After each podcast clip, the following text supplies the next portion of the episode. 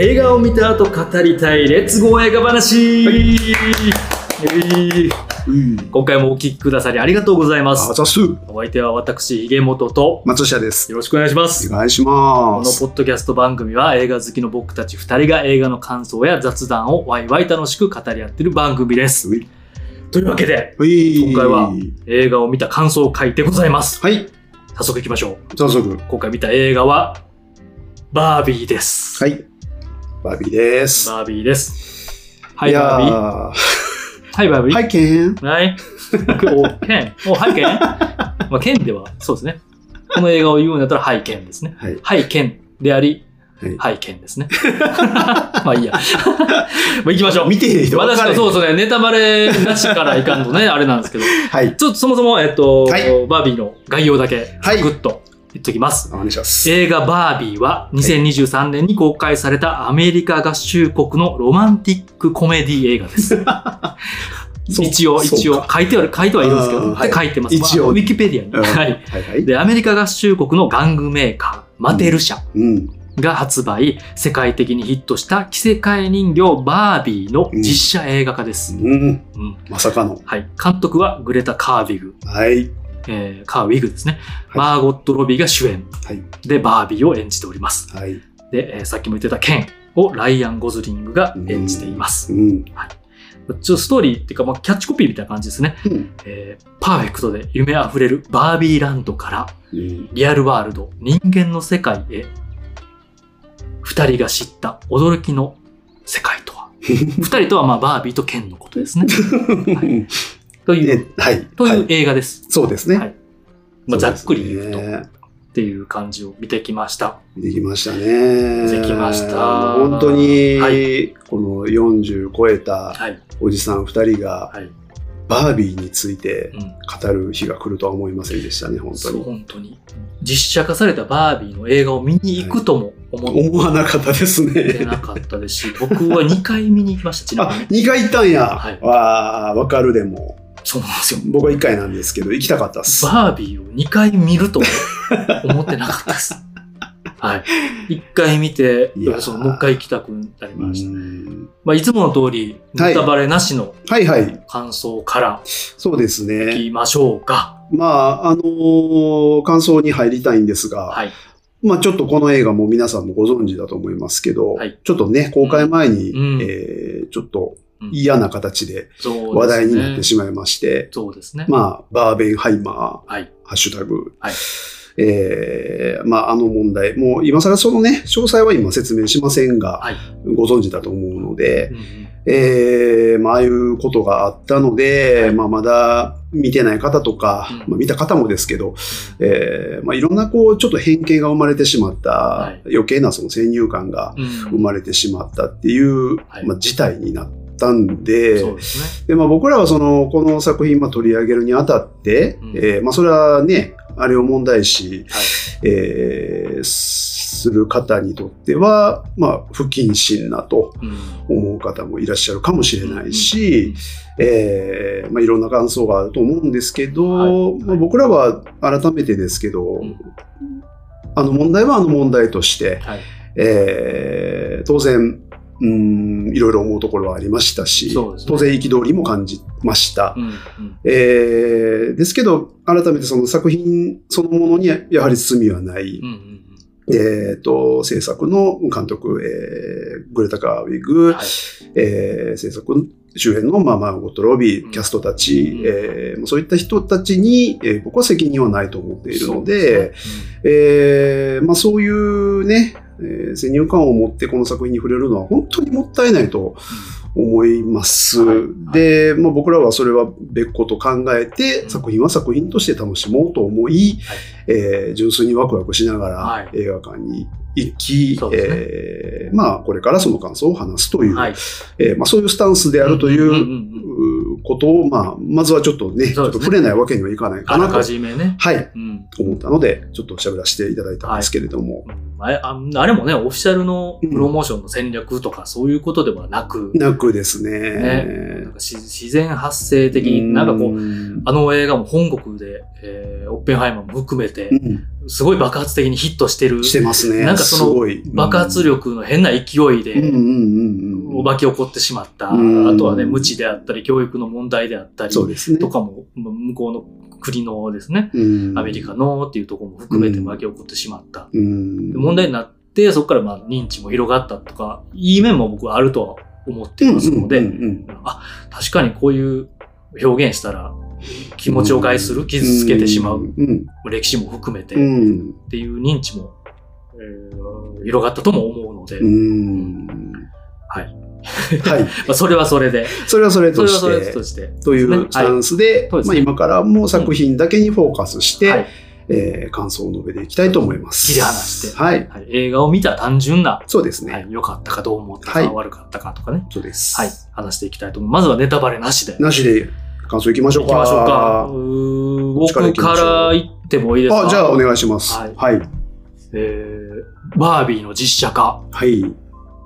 まあ、ちょっと見る前から話題にね、あの、うんバーベンハイム関係なく、うんうんうん。その内容すごいいいみたいな話題にはなってたんですけど、うんうん思ってた以上にうん面白かったです。うん。はいななんかバービーの映画やから見に行かんでいいかってならなくてよかった。はいはいはいはい見に行ってもよかったですね。はっていう感じですね。うんなんなら、うん。今年見たうん。映画の中で、はい。まあ今年もそんなたくさん見に行ってるわけじゃないですけど、はいはいはい。中でも結構おー。良かった。ですね。で、さっきもな概要でロマンティックコメディとか言ってた、言ってるのにロマンティックかみたいなのがちょっと思ったんですけど、あのーコメディ映画好きで、しかも社会風刺。のコメディ映画、そうね。はい、うん。好きなので、うん。えーそういう好みにも割と合ってた。うん。し、なんやったらこう皮肉たっぷりとブラックユーモアみたいな。あの、骨太な、うん。あの、ユーモアもいや、マジでマ多。かったので、うん。ちょっと歯応え的にも、うん。なんかこう、バービーやと思って、舐めてたわけじゃないですけど、うんなんか、見る前はロマンティックコメディぐらいなんかなと思ったけど、うん見たらその歯応えも含めてう、ん。ずしんと来て面白かったです。うん。ですねなんかまあで、今まあ見る前のね、方々も思われてる、なんかちょっと説教臭いフェミニズム映画はいはい。みたいなのがあってって思ってらっしゃる方もいたり、まあ自分もなんかその部分どこまでうん描かれてんのかなとか思ったんですけど、まあ、ただのそのフェミニズム映画じゃなく、ななかったの、が良かったですね。はい。なんやったら女性だけじゃなくて、うん。男性も、いや、本当に。というかもう人間自体、本当に本当に。で社会自体、うん。えー、ユーモアたっぷりにうん。社会風刺も含めて描いてたのは良かった。うん。面白かったです。うん。ですね。で、ちょっとまあ、ヒゲモトがいつも言ってる、誰と見に行った方がいいか問題っうん。ていうと、まあもちろん一人で見に行くのがいいと思いますし、ちなみになんか年齢制限は。ないんですけど。小学生以下うの、んしかも娘さんと行こうとしてる、これね。だんおなんかお父さんとかは、ちょっと、と、ちょっと難しい。そうやめといた方がいいかもと思います。うんちゃんとコミュニケーションうん取れたとしても、うん。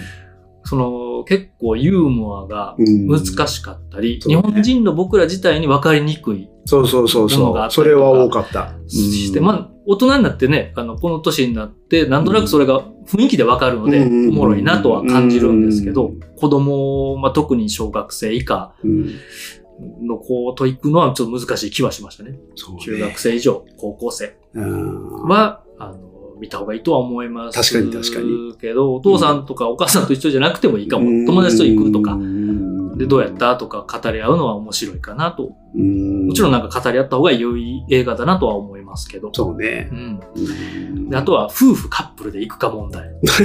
これ、結構ね、これもね。はい。なんかね、えっ、と、配慮がない、うんはいはい。え配慮がない者同士。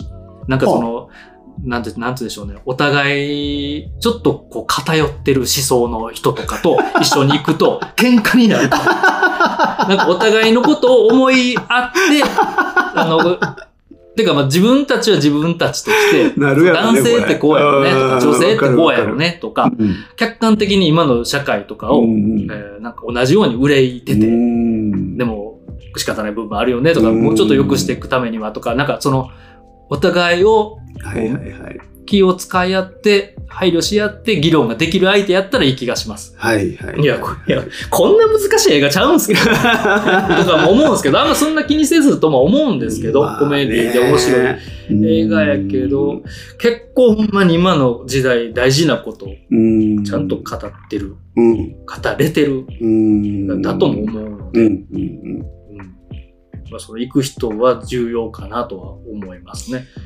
そうね。はい、おすすめはします。そうね。うん。映画として見に行った方がいいとは思います。うんあとはまあちょっと他の絵、これちょっとあんま言うのあれなんですけど、うん君たちはどう生きるよりも君たちはどう生きるかを問われてる 映画だなと。ああ、なるほどね。なるほど。あはいわかるわ。はいみどっちも見てない人には、どっちもわかんない。まあまあまあまあどっちも見てくださいと、うんあの思うんですけど、そうですね。はい。僕たちはどう生きるのかと、はいはい。これを見た上で、うんあなたたちはどう生きると問われた。うん。めちゃめちゃ問われて、ちょっと背筋が伸びるいや映画でした。かります。非常に。はいネタバレなしでちょっと言い過ぎたかもしれないけど、うん自分はそんな感じです。いやいや、ちょっとね、ネタバレなしがね、はいなんかね、長くなっちゃう映画やなっていうのは、なんかすごい思ってて。ね僕も短めにと思ってたけど、ね、ちょっと長かったですね。またね、出しゃばりすぎた。そう。だからちょっと、まあ僕も今からはい言いますけど、ちょっと長くなるかなと思ってて、ちょっと言いたいことがいろいろあるんですよ、はいはいネタバレなしではい。言いたいんですけど、まあまずう、ん。大前提はい。です。えっと、まあさっきね、誰と見に行くか問題うんうんうんありましたけど、はい。あの、やっぱりこう、まあ、一見あのビジュアはいルで、キャストの豪華さ、はい。まあ、この辺でね、うんまあ、ポップで楽しい映画かなと思って、カップルでファンムービーやと思って、えー行くと、まあ、怪我する可能性は結構高い。結構高いですよね。し、まあ、実際その僕見に行った、はい。あー劇場でも、はい。なんとなくそういう空気見終わった後ね、分かれてた感じですよね。なんかカップルで盛り上が、逆にすごい良かったって言って盛り上がってるカップルもいれば、ちょっと思ってたんとちゃうな、みたいな空気の方もいたな、という印象だったので、これは賛否両論じゃないんですよね。変な分かれ方する映画というか。んんうんうんうんというのがあって。なので、まあ、ちょっと言いたいのは、はいあのーまあ、僕おすすめ作品、あおすすめ紹介会はい。でもこの作品を紹介しましたが、はい。えーちょっと同じようなことを言うんですけども、まあ本当にこれまだ見てない方、うんで、この作品についてあんまりよくまだ知らないと、まあ知識がないという方に改めてちょっと言いたいんですけど、はいこの作品は、えっと、まあもともとマーゴット・ロビーが、はい。あーまあ主演してますけれども、えーまず彼女が制作として、まあ映画化のまず権利を買い取ったのが彼女本人なんですね。うんで、えー、マーゴット・ロビーが、えーグレタ・ガーウィグはい。という、本当にちょっと意外としか思えないような、あー監督にもオファーをし、うんえー実現した作品であると。はい。この事実をまず知るべきだと僕は思うんですね。まあ、グレタの過去作を見ろとまでは、まあまあ一応言わない、見た方がいいですけど、うんえーとは言わないですが、はい。えーまあ、それだけでまずイメージは変わると思うので、それを踏まえた上でまず見るべきかなと思います。えーそれを知らずに行くと、さっき言ったような肩透かしに合うという可能性があるなとすごく思いますね。うんで、まあ、いうように、まあ、その、コメディな要素はたくさんあって、本当楽しいので、はい。えーまあ、それはそれでね、あの、楽しめるとは思うんですけど、うん。まあ、そのストーリー展開というか、あー物語が進むにつれ、一体何の話してんのとか、うん。なん。で揉めてんのみたいな、うん。ちょっとわからなくなって置いてかれる可能性っていうのは、うん。えーある気がするのですで、ね。で、まあ、今回その、バービーとはい。ケンうん、もともとは人形ですけど、まあ、いろんな種類のバービー、いろんな種類のケンがまあ出てくるわけですね。でこれはまあ、単純にまあまあ多様性というものをはい。表現していて、で、まあこれは実際にそのバービーを作ったマテル社という会社が、まあ実際に辿った歴史ですね、えーを、まあちゃんと踏襲した展開ですし、はい。えーそれをうまく使って、えーテーマ性に盛り込んだというところですし、うん。で、まあこれだけのバービーというね、えーまあアイコンのようなうん。あーキャラクターを使って、で、グレタ・ガーウィグ、グレタ・ガーウィグという、そうですね、まあ、ヒューマンドラマというか、うん。あーまあ、すごくこう真摯に人の人生を描いてきた、まあ、過去作は割と、まあ、女性中心やったりは、まあ、す死はするんですけども、はいだけでもないんですけどね。そうね。うんまあ、そういう本当にあの誠実な、うんあー素晴らしい映画作家だと僕は思うんですけど、はい。まあそんな彼女がもうね、そんな単純な、うんあーわかりやすい、うんえーブロックバスター対策みたいなのを、うんまあ、撮るわけもないので、はい。まあこの辺を踏まえた上で、えー映画館に挑んだ方が、うん。あーこの映画のシーンにはたどり着きやすいかなと。いうのを、はいえーあまあ、見た上でも改めて思ったので、ちょっと大事なことなので、ですねもう一度言わせてもらったという感じです、その片鱗を感じたから僕らも見に行ったとはい、そうです。そうです。ね、そうですね。はいもう本当にあの単なるバービー映画じゃないですね。うんちょっと凄まじい何かがあるものではあるので、まあ、今を生きる社会人、大人として、うん。これは見といた方がいいなそうですね。という。ね、感じたうん。とこですね。で、まあ、一応前提でそれは、はい。ねまあ、感想なんですけど、言ってなかったぐらいの感じですけど、映画の感想としては、はい。まあそうですね、まあ今言ったような、本当にあの、グレタ・ガーウィグという監督は、僕まあ、あの、もちろん好きはい。で素晴らしい作家だなと思ってるんですけど、まあそんな彼女が、まあ非常にこう、現代的なテーマ性、うん。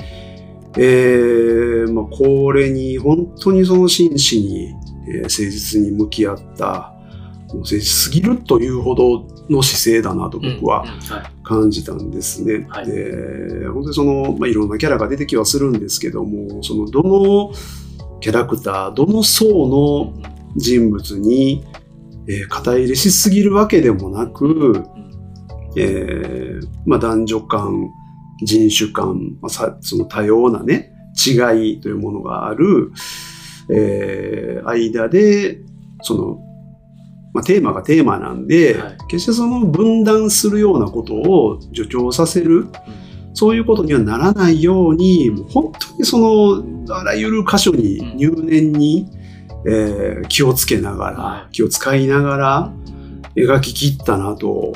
でこの本当に姿勢にもとにかく驚きもし、感動もした。えーで、本当にあの映画そのものとして、最終的に未来への希望というところもしっかりと僕は示した、はもうあの本当に見事な傑作だと言っていいと思います。すごいバランス感覚。ちょっと驚きましたね、あらゆる面で。ううんん、思いますね。でまあ、そうですね、はい。うん細かいことに対して、うんまあ、ちょいちょい突っ込みどころというか、は、あ僕個人としてはいろいろちょっと思うところはありはしたんですね。んただまあ、そのほとんどが、まあ、バービーランド、バービーという世界、今そのファンタジー要素みたいな部分に対するツッコミだったりするので、うんまあまあまあ、もうこの映画のご愛嬌かな、みたいな風には捉えてて、まあいいかなとははい。うん、思ったりもします。なんで、まあ、もうパーフェクトな大傑作とまでは僕はまあ思わないというような感想なんではあるんですけど、うんはい本当に、まあまあ、あの、本当楽しくて、うん。えーもう大笑いもしましたし、うん。で、もうその深いテーマ性にもうならされ、えーそしてもう感動して涙すら流すと。いうぐらい、本当あの素晴らしい映画体験だったなっていうのは、はい。もう本当に、すごくいい気分で、はい。えー映画館を後にしたといううん。体験でしたね。うん。でも本当に、あの、この映画は、あー現代に生きる、皆さん、はいうんもう必ず見ておくべきうん重要作であったなと、うん。まあ、思いますね。そうですね。あの、本当にこれがまさかのバービー、はい。今でも驚きを隠せないんですけども、うんうんそういう作品だったなと思いますね。そうですね。ちょっと映画史に残ってもいや、あの、そのレベルだと思います。思いますよね。うん、思います。大傑作と言えるかなとは思いますね。すごいことをウルトラ C みたいな。いや。コメディやから、すごかった。あとファンタジーやから、その辺をこうバランスではい。ね、乗り越えるみたいなう。ん。ごまかすわけじゃなく、うんうんうん。コメディタッチ、あのファンタジータッチうで、んえー面白くするっていううんとこでは、いうめえなっていう感じはしますね。や、本当驚きの連続でしたね。うん、うん、うん、うん。まあ、ちょっとあのーはいまあ、テーマがテーマなんで、はいまだごめんなさい、ちょっとネタバレなしをちょっと僕は続けたくて、はいはいちょっと触れたい話がおあるというか。えっ、と、ちょっと長くなってもいいですか？全然、全然。それを、大丈夫ですという方がずっと聞いてくださる 番組なので、僕。含めて。ちょっとだけ聞いていただけたらと思うんですけど、語りましょうよ、語りましょうよ。ちょっと個人的な話かなとも思うんですけどね。はいはいまあ、あの、この映画のテーマで、まあどうしてもそのフェミニズムであったり、ダイバーシティっていうものは、はい。まあもう見逃せないところなんですけども、はい。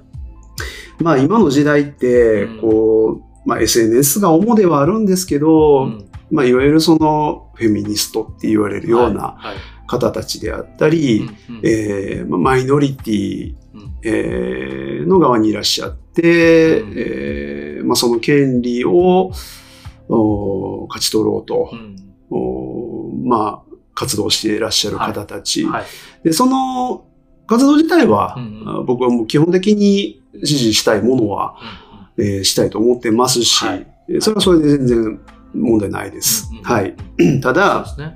なんかこう、あまりにそのあらゆる、まあ、実際事件も起こったり、はい。えーいろんな問題、社会問題になりすぎて、うんちょっとその表層、表層的なことだけが頭でっかちになってるなというふうにも感じていて、はい。その、まあ、そういったその活動とか発言をされる方たちに、まあちょっとこう、個人的にこう違和感を感じるようなことも増えてきたなとうん。同時に思ってるんですね。否定したいわけじゃないです。その活動自体。はい。はい。それは、その、活動を進めるにあたって、えーあまりにその表現が、うん。まあ、過剰なうん攻撃性を持ったものになっていたり、うんえーこれも過剰なうん。あその被害者意識のようなそれが高まりすぎて、うん。えー逆にその上から目線な意見、はいはい。自分がそのマイノリティであって、えー虐げられてきたから、うん。えー今度は自分たちの番だとばかり、うん。えー上から目線で偉そうにって言い方も良くないかもしれないですけど、はい。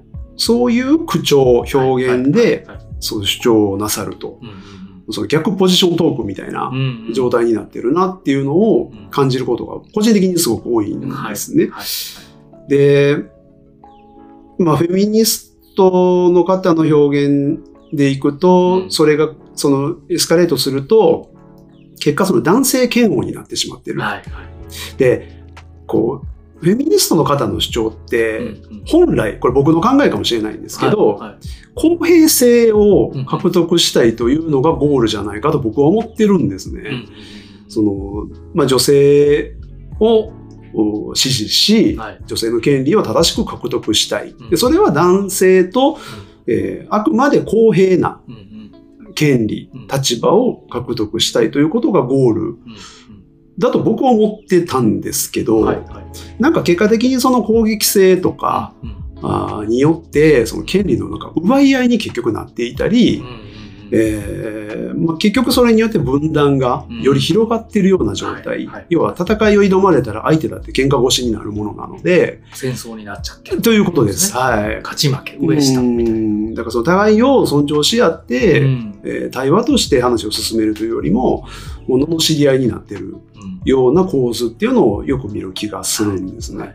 でこれにもう本当最近ちょっと疲れてきてまして、違和感を違和感を通り越して。ちょっと、はい。あの、一回ほんま、あの、冷静になって、うんうんうん。その誰もが、うん。あーハッピーなはい。幸福を獲得できる世の中、うん。世界のあり方って、本当はどうなんだろうって、ちょっと一回みんな冷静になって、うん。で、対話からもう一回始めようやって言いたくなるようなはい。ことがすごく多いなと思ってるんですうん。ね。だから、すごい本末転倒というか、はうーんうん自分の権利を主張しすぎることで、逆にその、貪欲すぎるというか、はい。自分勝手に自分の権利だけをうん独裁的に得ようとしてるんじゃないかっていうふうなことにまでエスカレートしてるうん気がするんですね。まあ、主に SNS 上で、あそうです、そうです。はい。ねはい。とこですよね。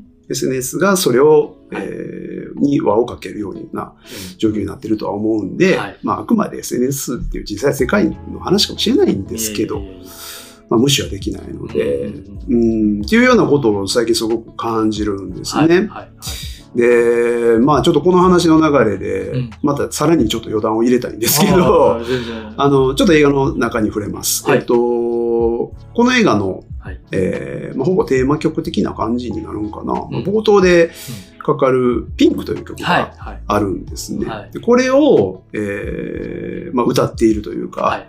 作っているのが、まあ、リゾというアーティスト。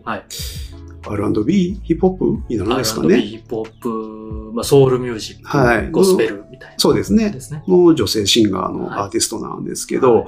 彼女はまあ、うん皆さんご存知かもしれないですが、うん。もともとね、そういう、えーまあ、女性を、まあ、エンパワーメントする、えーボディーポジティブみたいな、うんうんあれですよね。その多様性を尊重して、はいみんなありのままでいいじゃんっていうことを、まあ、そういうようなことを提唱、声高に提唱うんし、それによって今のアメリカでもう多くの支持を集めて、うんまあ、それでこうスターになったような人なわけですよね。そうですね。フジロックにも来てましたね。はい、今年フジロック来て、そのね、あの、パフォーマンスもうん。絶賛されてるのを見ましたけども。なん。なんでまあ、彼女がまあこの映画のテーマ性と含めて考えると、彼女が選ばれたその人選っていうのはまあなるほどなと、うん。そこはもう納得でははいあるんですけど、はい。えっ、と、まあ、最近ですね、はい。ちょっとあの、スキャンダルがありまして、えー彼女のそのバックダンサはい。ーが、えーあらゆる現場で、えーとか裏で、うんまあ、パワハラ行為があった、うん。セクハラ行為があったうん。という、まあ、集団訴訟みたいなことをはい起はい。こし、うん。えーさらにそれを訴訟がニュースに報道されたことで、はい。えー過去に一緒に仕事をしていた、これもダンサーの方とか、うん。あ関係者が、はい。えー自分も同じ経験をしたっていうのを乗っかって、はい。SNS で発信するみたいな、まあ告発していくはいっていう、事態になって、はい。で、まあ、本人もこれは、うんまあ、ひ否定なのかな。まあ、一応、メッセージ、それに対して反論というか、はい。あ発信をしたんですけど、まあ、訴訟自体がね、まあ、多分これからなので、ちょっと事実関係、僕は今何も言えはしないんですけど、うんうんうんまあ、彼女って結局ね、えーメッセージとしては、はい。そのボディポジティブみたいなことを、うん。その世の中に訴えつつ、裏ではうん。実際差別的なことをしていた、うん。パワハラ的なことをしていた、うんえー、もう何が何だかっていうね。ねあれが、あれ、あれが本当にそうなら、そうなんです。ちょっとわからないんでね。なかなかまだ判決は出てないので。まあまあ、火のないとこに煙が立たないとか、となん、どう、まあ、ちょっとわかんないですけどね。思うので、はまあちょっとやっぱもやもやはしてしまうニュースかなと思っていて。なんかその裏表、そうなんですよね。ビジネス、うーん。ね、ビジネスでそれやってたのかとかうんね。そうそうそうそうそうそう。うんそんなもん思っちゃうじゃないですか。思っちゃいますよね。だからなんかこういうところも、なんか結果的にですけど、はい映画と関係ないところではあるんですけど、うんこの映画と結局リンクはしちゃってるので、はい起用してる時点でね、そうですなんか皮肉な状況やなっていうのはまたもやもやする。要素にもなったりして、だからなんか本当ね、ちょっとなんかげんなりすることがいろいろあって、なんかまあこの映画、本当純粋に楽しみたいんですけど、なんかこの辺もね、はい。この辺の要素に、えー描きたいものに、えー触れている映画ではあるので、うんうん。うん無関係では入れないまあな避けては通れないですし、まさにでもほんまに今の時代そうですよね。をまあちゃんと描けてると描けてるっていうか、まあ、えー避けたら通れないうん問題に直面させられますね。そうそうそうそうそ。思いうますね。なんでまあ、この映画見て、見終わってからもいろいろ考えさせられるので、はいで、こういう状況、まあ、この現世に戻ってきてね、映画から、リアルワーバービーランドからこはいの現世に戻ってきて、ルド。はい。そうやっていろんなまたものに触れるとね、はい属性に触れてるとうん、また余計もやもやするみたいな、まあちょっと何とも言えない気分ではあるんですが、はい。はい。はい。すいません、長くなりましたけど、まあ、改めてこの、ここの映画の感想としては、うん。まあ、こんそんな、こんないろいろあるけれども、やっぱり改めてこのグレタ・ガーウィグの、その、この本作にうん。向き合った姿勢は、やっぱり、えー称賛したいなとうんうん思います。あの、はい。本当にその、こんないろんな問題、はい。えー人種的なこと、えージェンダー、もうこういうものに本当にフェアなはい。姿勢をとにかく取ってると僕は感じました。えっ、と、まあ、バービーの映画なんで、まあ、主人公もバービー、はい。まあ、女性なので、はいまあね、見る前は、まあ、フェミニズムが強め、みたいな、うん。強強、みたいな。はい。で、なんかこう、ね、女性、女性賛美、女性参加みたいな、うん。うんやったり、まあ、エンパワーメントはい強め、みたいな、なんかそういうイメージを僕はまあ見る前は持ってたんですけど、ちょっと驚いたのが、男性に対する配慮。うん配慮じゃないな。ちゃんと男性性にもうんちゃんと向き合ってるといううん部分ですね。まあ、ケンというキャラクターの物語、はい。キャラクター性を通じて描いていることがもう本当に、なんでしょうね。そう、グレタさん、はい。女性ですけれども、はい。なんでこんな感情わかんのみたいな。まあ、僕ら男じゃないですか。そうですね、そうですね。で、その、まあ、ケン、ケンたちうんのうんいろいろな価値観、はい感情はいが驚くほどにその僕らも理解できるものだったな。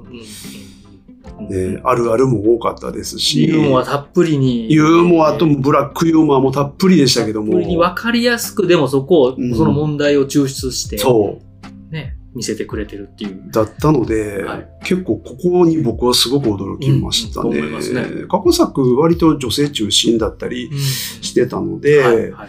えーちょっとこういう目線はあんまり感じなかったんですけど、うん。今回のそこの意識は、かなり気を使ったんだろうなとうん思いましたね。そうですね。気を使って、でも気を使ったからできることでもないと思うんです。本当に、えー正しく、うー物事を見る目がないと、うんこんなものを描けないと思うので、まあ、この辺のね、はい監督の、なんというか鋭いうん視点はい。にはもうちょっと驚きと感動すらあ。ったなと。まあ、あのね、脚本の共作で、はいそのパートナーのノア・バンバック、はい。まあこれももう名監督ですけども、うんまあ彼も入っているので、まあ、そういう部分もあったかもしれないですけど、うんあの、本当に非常に誠実な、うん。もうすべての人種、人類に、えー本当に誠実、真摯な姿勢を持ったはい。作品になってるな、というふうに思いました。うん。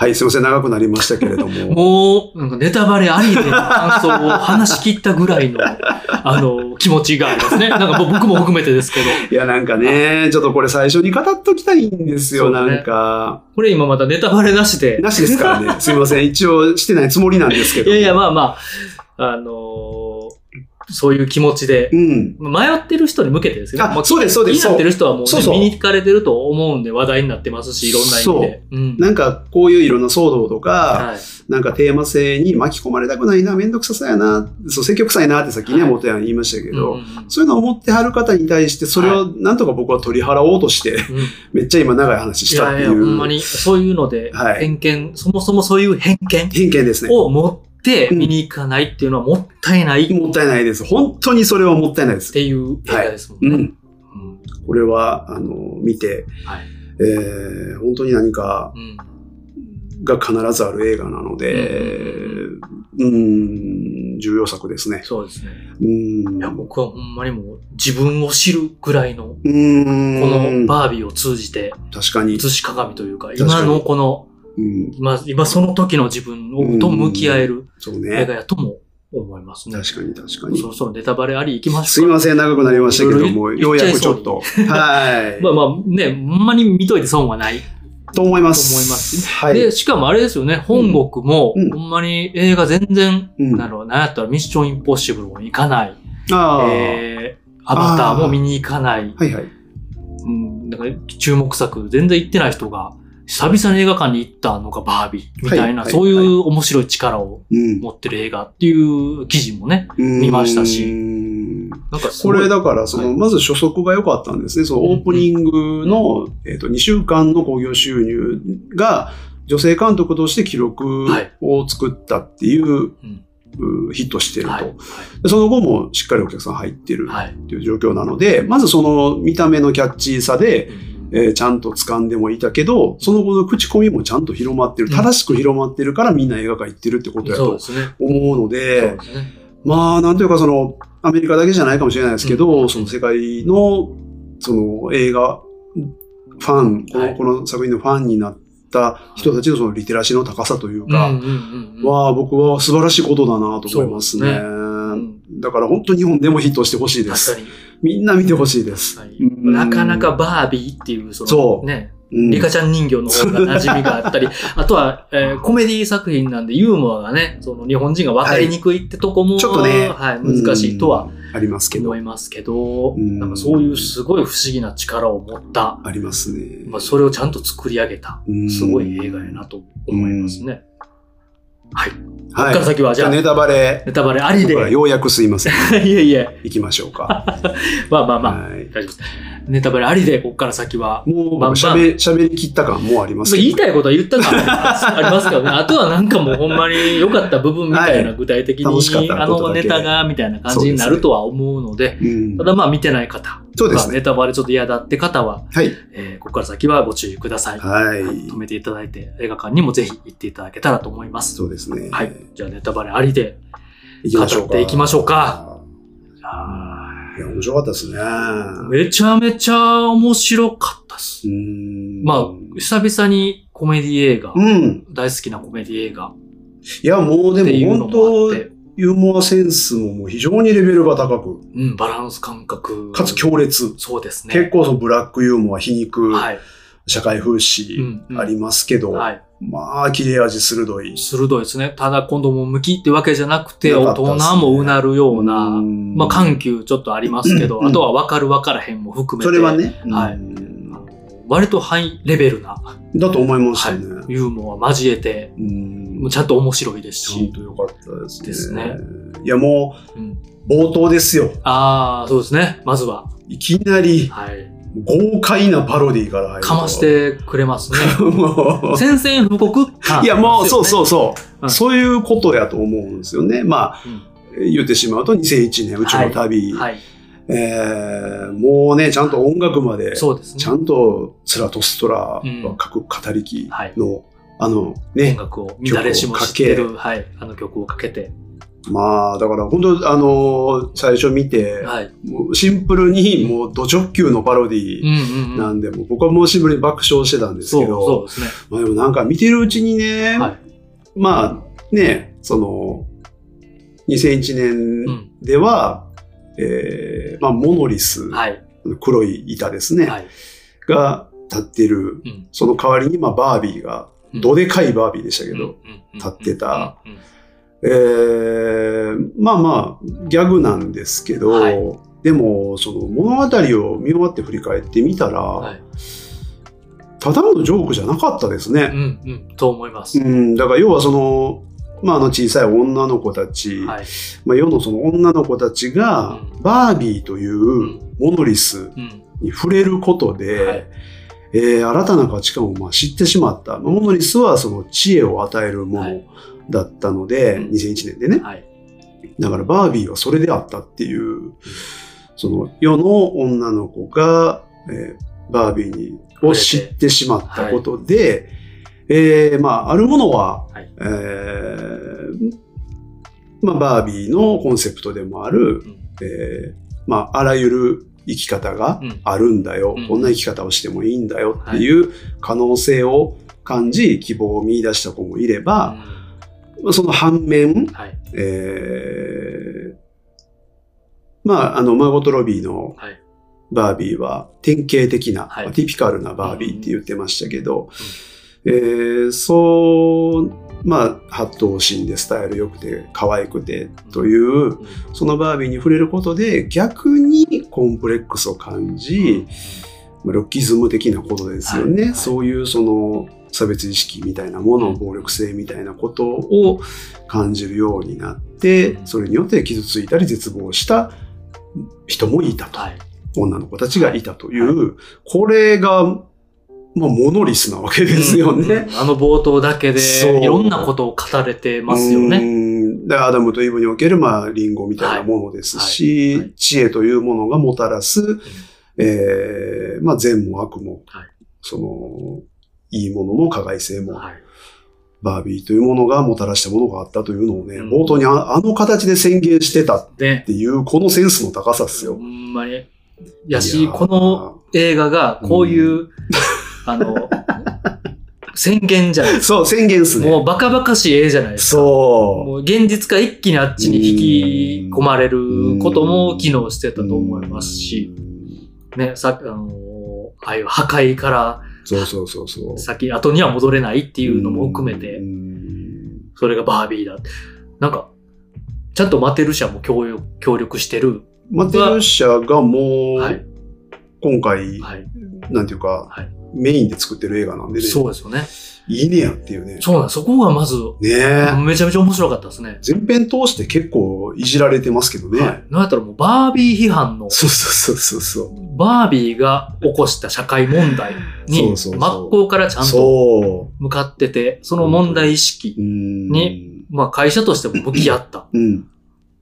ていう答えやとも思いますし、そうね。うんそこも含めて面白い。その、いユーモア、うん。コメディにもなってるし、ねなんかその自虐みたいなことでもあるじゃないですか。自虐ですね。うんまあ、アメリカの企業ってそういうとこありますよね。なんかう、ん自虐を厭わないというか、それも転じてはい、ポジティブな宣伝効果にしてしまうっていうふうに考えれるそうですね。みたいな価値観があったりしますね。はいうんいいことやなとまあ、あの思いますけどね。豊かな発想やなと思いまますね。あ、その映画の中でも、うんえーそうやってこういう厳しい世の中をい売るああいうああいう人形を売ることで生きていくしかなかったともちゃんとうん。言われてますし、まあそれが資本主義だ。はっきりね。ね、ルッキズム、まあまあ顔面資本主義みたいな、ああいう美しいものを売るみたいなのも含めて、うん。それもちゃんと分かった上でうん。これをやってるっていう、なんかね、すごい、すごい。すごいメタ認知映いや、画。ほんまに。なんかすげえなと思いましたね。そもそもね、その、実在するマテル社のはい CEO にウィル・フェレルをはい。キャスティングする時点で、はい。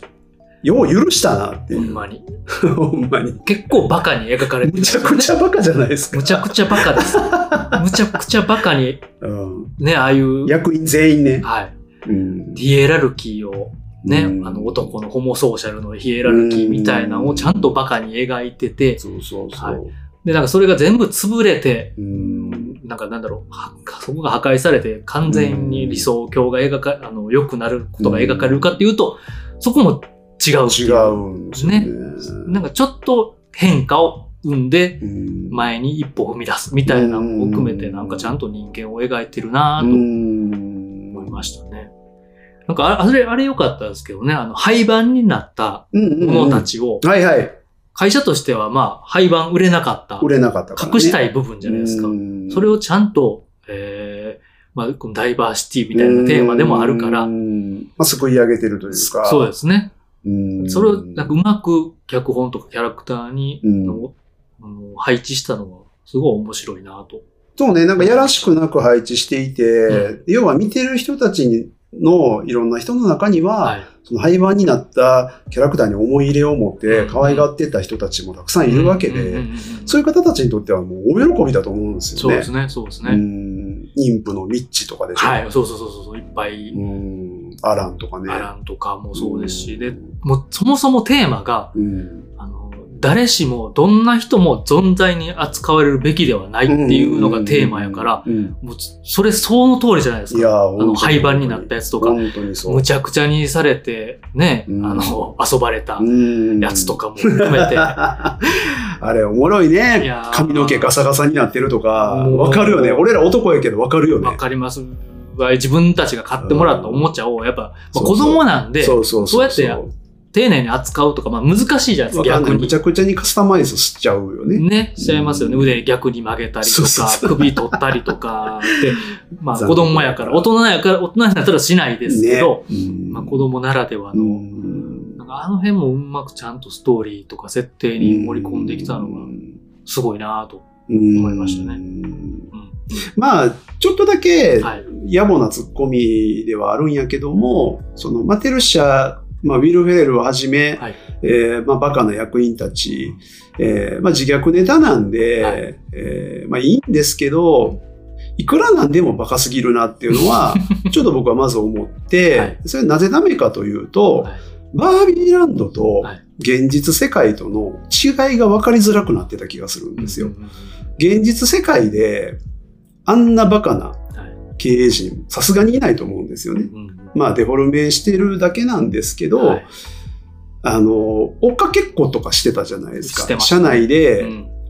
えーバービーが逃げる、はいはい。社員が追っかける、すれ違うのに捕まえへんみたいな、アホみたいなやりとりがあるとか、うん。なんかああいうそのコミカルな展開で、まあ笑うんですけど、なんかそのファンタジー性が現実世界でこれはありえへん。バービーランドならいいけど、っていう、だからその、リアルとファンタジーの線引きがちょっと曖昧になってたのは、僕はちょっともったいなかったやりかな。コメディ、ちょっとやり、コメディ要素強すぎた。強すぎて、まあ、笑えたから、まあいいんですけど、はいはい。でも、なんかウィル・フェレラもまあ、ねう、ん。まあ彼なんで、うん。ふざけさせたい気持ちはもう痛いほどわかるんですけど、はいはい。ちょこちょこやっぱもうちょっと締めてほしいというか、ちゃんとするとこは知って上で、まあふざけたりしてるっていう。映画としてはコメディ要素強めにちょっと振り切ったそのトーンを貫いた感じではあるけど、うんそうそうそうそうそうそう。っていうね、急にこんなバカバカしい感じににリアルでもなるんや、みたいなのはありますね。そう。やっぱそのバービーランドと現実世界っていうものは、はいいろんな価値観が真逆であるっていうのが、この映画の大前提なので、現実世界はもっとシリアスでも僕は良かったかなとは思いますね。ちょっとアホすぎた。うんうん。コメディ強め。コメディ強すぎたかなとはコメ。ディ映画ちょっとありがちですけどね。ありがちですね。コメディやりすぎちゃうっていう。やりすぎてそうも。そうそう。ラブサンダーー。も。はいはいはいはいそうですけど、おもろいんですけど、うん。小ネタ小ネタで笑うんですけど、全体通して、そうなんですよ。あそこまですする必要あったっけ？そうそうそうそみたいなのにはなりがち。う。これ難しいです。めちゃくちゃ難しいですね。なんかこの映画ちょっとこう、なんだろう、うんミュージカル舞台を見てる感じも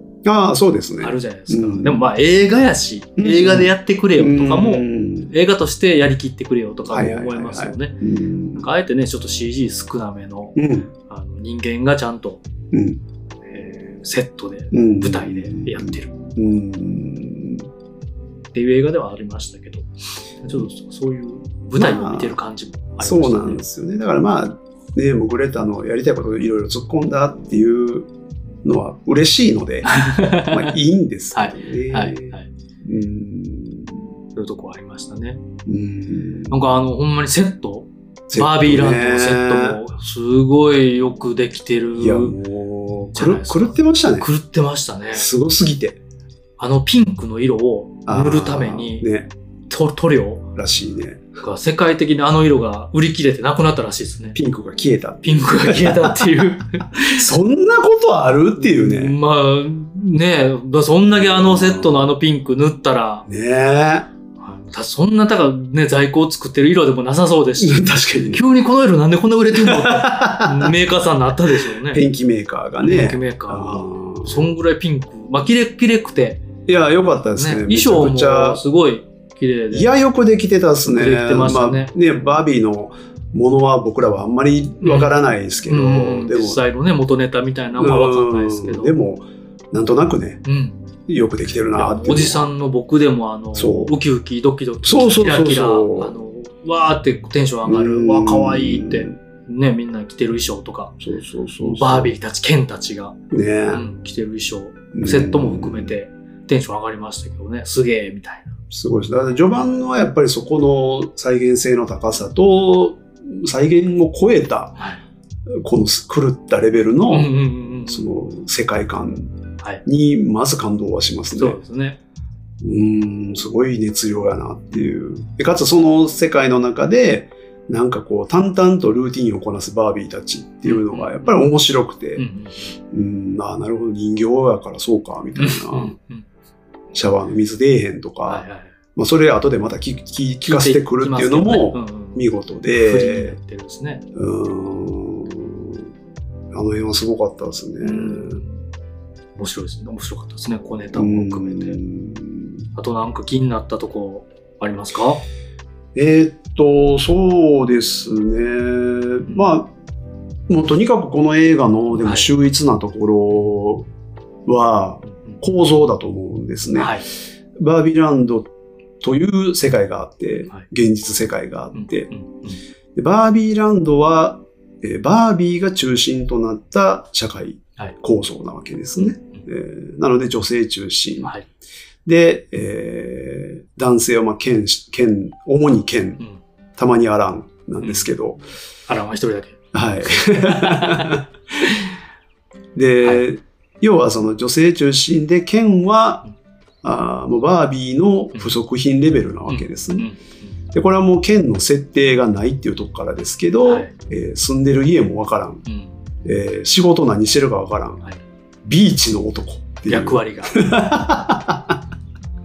どんなそのステータスやねんっていう、かわいそすぎる、ビーチにいるやつ。いるやつ。ただ、ジャスト。ね、はい。ジャスト剣ジャストですよね。系。はい。ちょっと歌ってましたけど、名ジャスト剣名曲だなと思います。ま あまあまあ、そうですね。歌い上げてましたけど、はい。だからなんかその、まずそこを逆転させてるという、はい。バービーランドはそうかなるほどそうなるかという納得度ですし、で、ここからその、えーマーゴットバ、まあ、バービーと、えーライアン・ケンが現実世界に行き、はい。現実世界を知うり、んえーまあ、主にケンですね。ケンが、うんえー男性主権のうんこの現実世界を見ると。はい。でこの男性性に気づいてしまう、知ってしまう。うんか不調性が素晴らしいみたいになってしまうと。ちゃんと男が尊敬されている。気を使われている。男と馬っていう。敬語を使われた。あ そうそうそうそう。ね。うんそれに感動し、それを持ち帰るという。はい。はい。で、帰って、うんバービーたちを、はいまあ、ね、洗脳と一応言ってましたが、はいどこまでね、そこでバービーたちが、その、主体性を持って、その考えに同化したのか、うん本当に洗脳されうるん仕組みがあったのかが、僕はちょっと気になるところでは。あるんですけどねはい。要はそのバービーの中にも、はいえーっとね、なんかビール運ぶ方が楽だわ、みたいな。うん。なんか、言ってる仕ね事するよりこっちの方が楽だからいいわ、みたいな。だから心底そう思い込んでなってる。これでも入れてるの僕めちゃくちゃうまいと思うんですよ。うん要は、洗脳という言葉を使ってはいるんですけど、はいはいまあ今までのうんこの僕らの現実社会のある種逆転させることによって見せる問題っていうの指摘じゃないですか。メタファーみたいな。メタファーですね。で要はその女性たちがじゃあ、えー男性のうん不足品的に、まあ、今までこの僕らの現実世界は使われてきた。けどそれは洗脳されてなったわけじゃなくて自分から望んでなったという女性も当然いたでしょうし、まあ洗脳のように、これは僕思い込みっていうのもあると思うんです。世間、社会の常識っていうものに、えー影響され、はい自分はそうで、そう生きるしかないと思い込んでしまう、思い込まざるを得なかったという社会構造。はい。っていうことだと思うんで、そのなんかこうね、自ら洗脳されに行ったかもしれないバービーがいるのも、僕はすごいなと思ったいろんないろんなパターンをちゃんとうん。描けてるね。あるんですけど。だからもうこの、まずその逆転逆転をはい。2点3点また構造を変えていく、うんうんうんこれはちょっとすごいこと考えたなという。そうですね。うん設定がそもそもね、そうなんですよ。逆説的にメタファーをそうう。まいこと使って。そう。だからバービーとケンっていう存在でないとこれはできなかったし、はいはいえーで、現実世界との対比を見せることで、うんで、またその逆転した、男女逆転してるからこそ、僕らは、えー自分たちをまたうん恥じることにもなり、はい逆転してもまた同じよううに、んえーそれは正しくないという感情にもなる。そうですねここがもう見事すぎて。ね。メタ認知を、そうそうそう気。づきを、うん。すごい。しかも、バービーとケンっていう、うん、そうそうそう。もともと人形だからっそう。ていう、まあ言ったら、いわば考えるのが苦手と本人たちも言ってましたけど、うんうん賢くないっ自分たちで頭からポって言ってましたね。ていう体でうん僕たちは教えてくれるとか見せつけてきますよね、うんわかりやすく。うんうんそれがすごかったですね。すごかったですね。う確かこの映画でしかできないことをちゃんとやってるし、うんうんうん誰も思いつかないですよ。これは。これはね、ちょっとびっくりしましたね。こんな構造は。この辺がほんまにウルトラ C やなって言ったのも。うんだからその、なんていうか、その、ある一つの概念の裏側を、うん。その反転させることによって気づかせるみたいなはい。ことが巧妙にこの映画はたくさんあるなと。それこそバービーが、はい。えーそもそもはね、女の子の憧れとして、うん。こんな風になりたいという、その心理に訴求、そこをはい。売りにして売れたもの、商品じゃないですか。はい。でも、それは、まあ、ある時期にはそれが受けた。うん。まあでも問題視する、えー意見もあった。はい。でそこから、うん。えー傷つく子もいうん。いて、絶望する子もいて、はい。自分たちのようなバービーが欲しいってことでいろんなバービーが作られた。だから、なんかその、マーゴット・バービーがはい。現実世界に来て、うん。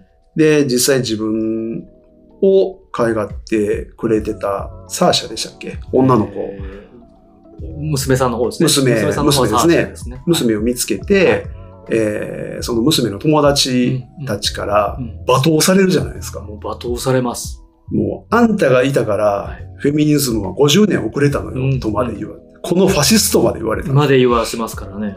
これはすごういすよ。あれはすごいなと思いますね。マテル社がうん。バービーに、うんしかもマーゴット・ロビーのバービーにうん言わせてるわけですからね。うん聞かせてるわけですからね。これすごいなと思いましたね。だからやっぱそのあらゆる事象には裏と表があって、そのバービーの僕らのイメージはもう、ね、なんなんて言うんでしょうね、ポップアイコンというか、はいはいっていうイメージですけど、うん裏にはそんな背景がうんいろんな傷つく人たちがいたっていうのはう、ん強烈にそこを指摘するので、ちゃんとね。正直にはい。真っ向から指摘してるので、しかも今の世代のティーンが言うっていうのがね。結構大事かなと思いましたね。ね。うん。母が買い与えたバービーを娘はそういう目線で、うん。えー現実的に見てるっていうのも含めて、うん。で、それをマテル社がちゃんと認識して、そうそうてかまあそうそうね、ヒットする商品そうやって社会に影響を与えるうんっていうものだよね、うんとは思うけど、うんちゃんとそれを映画の中で表現してるとも面白いなとも思いましたね。いやーちょっと、こんこら辺は、ちょっとその発想の凄まじさに、はい。ちょっと、うん、何も言えないですね。すごすぎて。ね。うーん。任天堂がマリオの映画でこういうことできんのかってちょっと、まあまたね、まだ違う、ベクトルが、はい、違うっちゃ違うんですけど実写化となったら、そうね。はうんい。なんかこれぐらい骨太なものを作れるんかい？見てみなたいよね。見てみたい気はしますぐらい、なんかすごいものを見た確かに。。とも思いますすし、うん。いや、もう本当に、はいあの、前編通してこうなんで、うん。どこも抜かりないので、そうですね。ちゃんとあの、そのサーシャのお母さん、えーグロリアグロリア、はい。とサーシャの話も描かれてるというか、バービーを通して、この物語の、はいやっぱりその盛り上がりであり、起点、起点というかそう折り返しですかね、はいになるのがグロリアの登場だと思いますね。はいそこから物語も加速するので、すごく重要なので、まあキーパーソンでしたね。んもうあの、彼女のはい。あのスピーチ、はい。僕号泣しました。いや、僕もですよ。いちょっと油断してたんですけど。や、ほんまに、なんかう、あん、なんあんなにもみんなが感じてる。うんなんやったら、えー女性のことを言ってはるじゃないですか、うんスピーチ。そうね。なのに、うんなんで泣いてるんやろそうそうそうそうそうなんか、ね、その、うん胸を打つというか、なんうんか、なんでわかるって、う。うん。あのセリフ、すごい、まあもちろん日本訳、うん和訳ではあるんですけど、英語で理解したいとこですけど。とこではあるんですけど、でもなんかあの、監督のインタビューで見ましたけど、はいそのスピーチのシーンを、えー、そのグロリアが、はい。まあ、演技で、はい。えー演じた。で、その監督のグレタは、それ見て、もう、えもしれない感情になって、うんうんえー泣いてしまったと。うんうんで、パッと周りを見たら、いスタッフも全員泣いてた。うんさらにキャストも全員泣いてたらしいです。うんいや、なんか、それぐらいの力ありますわかりますよね。ちょっと、なんというパワーというか、ね。何か感じますよね、あれは。うん。なんやったらこの映画はあの瞬間のいや、ために。本当に本当に。まあ、それそれ以外もいっぱいあるんですもちろんけど、すごいいいところが胸を打つシーンとかう、ん。その後もあるんですけどう、ん。あそこは大きいですよね。すごい。ヘンテコバービーの家でね、そう。家とかまあ基地というか、うん。あい。や。のスピーチをかますわけですけど。まあね、結局まあグロリアが、まあ元々の問題の発端でもあったというはいのも分かってきて、展開的には面白いところで、まあやっぱその死を考えるバービー、これも偉いもん掘り込んでくんなあいうとこですよね。そもそもね、だから死を考え出した途端にう、んもうバービーランドが崩壊するレベルで、うん。えーなっていくっていう、これはなかなか哲学的なことを。ですし、もうそもそもこの映画哲学的なんですよ。めちゃめちゃに。そうね。びっくりするぐらい。どうしようもなく哲学的よね。テーマも軽くないし、軽くしようがないし。ようがないですし、うん。めちゃめちゃ哲学的やしう、ん。僕たちが今、僕たちを知る。うんうんうん映画としてすごい機能してうん。ますし、本当に本当に。うんそういう意味。なんかちょっと、まあ、このもね、言うべきかどうかあれなんですけど、うんエブリシング、エブリエア、エブエブ。エブエブうん。の、えーキーホイクワン、あの、さっきのスピーチ、はいはいはいはいはい。なんか、ちょあっと近いものを感じたんですよね。ちょっとってか、まあ、まあ、ぶっちゃけもう、なんか、あテーマ、うん描いてることとか、うんマルチバースうん。とはいえ。どの自分も大事みたいなこととか、どのみんな、うん。エブリ、エブリワンですね。エブリワン。も大事に扱われるべき。うんてかまあみんな、疲れてると。そうそうそう。ささっきの松下さんの、あの、フェミニズムの戦いみたいなの含めうんて、誰が誰に何を言う、うん。なんか、直接目の前の人と語り合えよ。そうそうそうそうそうそう。で本当にそね、う。うんそのネットで誰に向かって怒ってて、誰が怒られてんのかとか、うんもう目の前の人に言ってか話し合って、一一個ずつ解決していけよ、みたいな。それも大体ね、その切れてるところって切り取り部分で切れてるんよね。うん。あるワードだけに反応してとか、はいはいある一部分だけではい切り取りに対して切れてたりするんで、どんどん本質論点からずれていってることがほと前後んどで、の文脈とか、なんかそれでみんな疲れてる気がすでるから。そこにね、あの、火を、この油とか、そうそう、くべていく。火をくべていく人とかう、ん。それで、なんやったらインプレッション、その、そうね。再生回数とか、なんかそういうう、ん。まあ、資本主義の問題だとは思うんですけど、どこでマネタイズできちゃうからっていうところでもあるんですけど、それを知っとかんとほんまに疲れちゃう。うん。まあちょっと話ずれてしまい、ずらしてしまいましたけど、まあね。うん。なんか、あの、エブエブの、キーホイクワンがやってたあの。いや、でも一緒かもあね。の、めっ叫んで心を打ったのは、うんまあ、両方映画見てない人には申し訳ないんですけど、また全然違う形で、全然違う。内容は違いますけどね。言うってることも違いますけど。けど、近いものはそう人間の尊厳であったり、うんなんか人を大切に、自分さえも大切にしようっていう胸を打つあのメッセージは、うんちょっとね、近いものを、同じものをいや、感じて。本当にそうですね。うん。だから本当に一旦ちょっとみんな落ち着いて、うん本質的なもので身近なものから見ていこうっていう、やっぱりああいうメッセージえーですよ。でこの映画はそれが軸なので、そうですね。あそこはもう完全なうんあー鍵になるうんポイントだったと思うので、分岐点だと思うので、グロリアの存在は本当に大きいですね。で、す演技も本当素晴らしかったです。母であり、そうですね。重役秘書であうり、ん主婦であり、そう、だから、まあ彼女がちょっと何歳かまでは設定を見てないですけど、はいはい。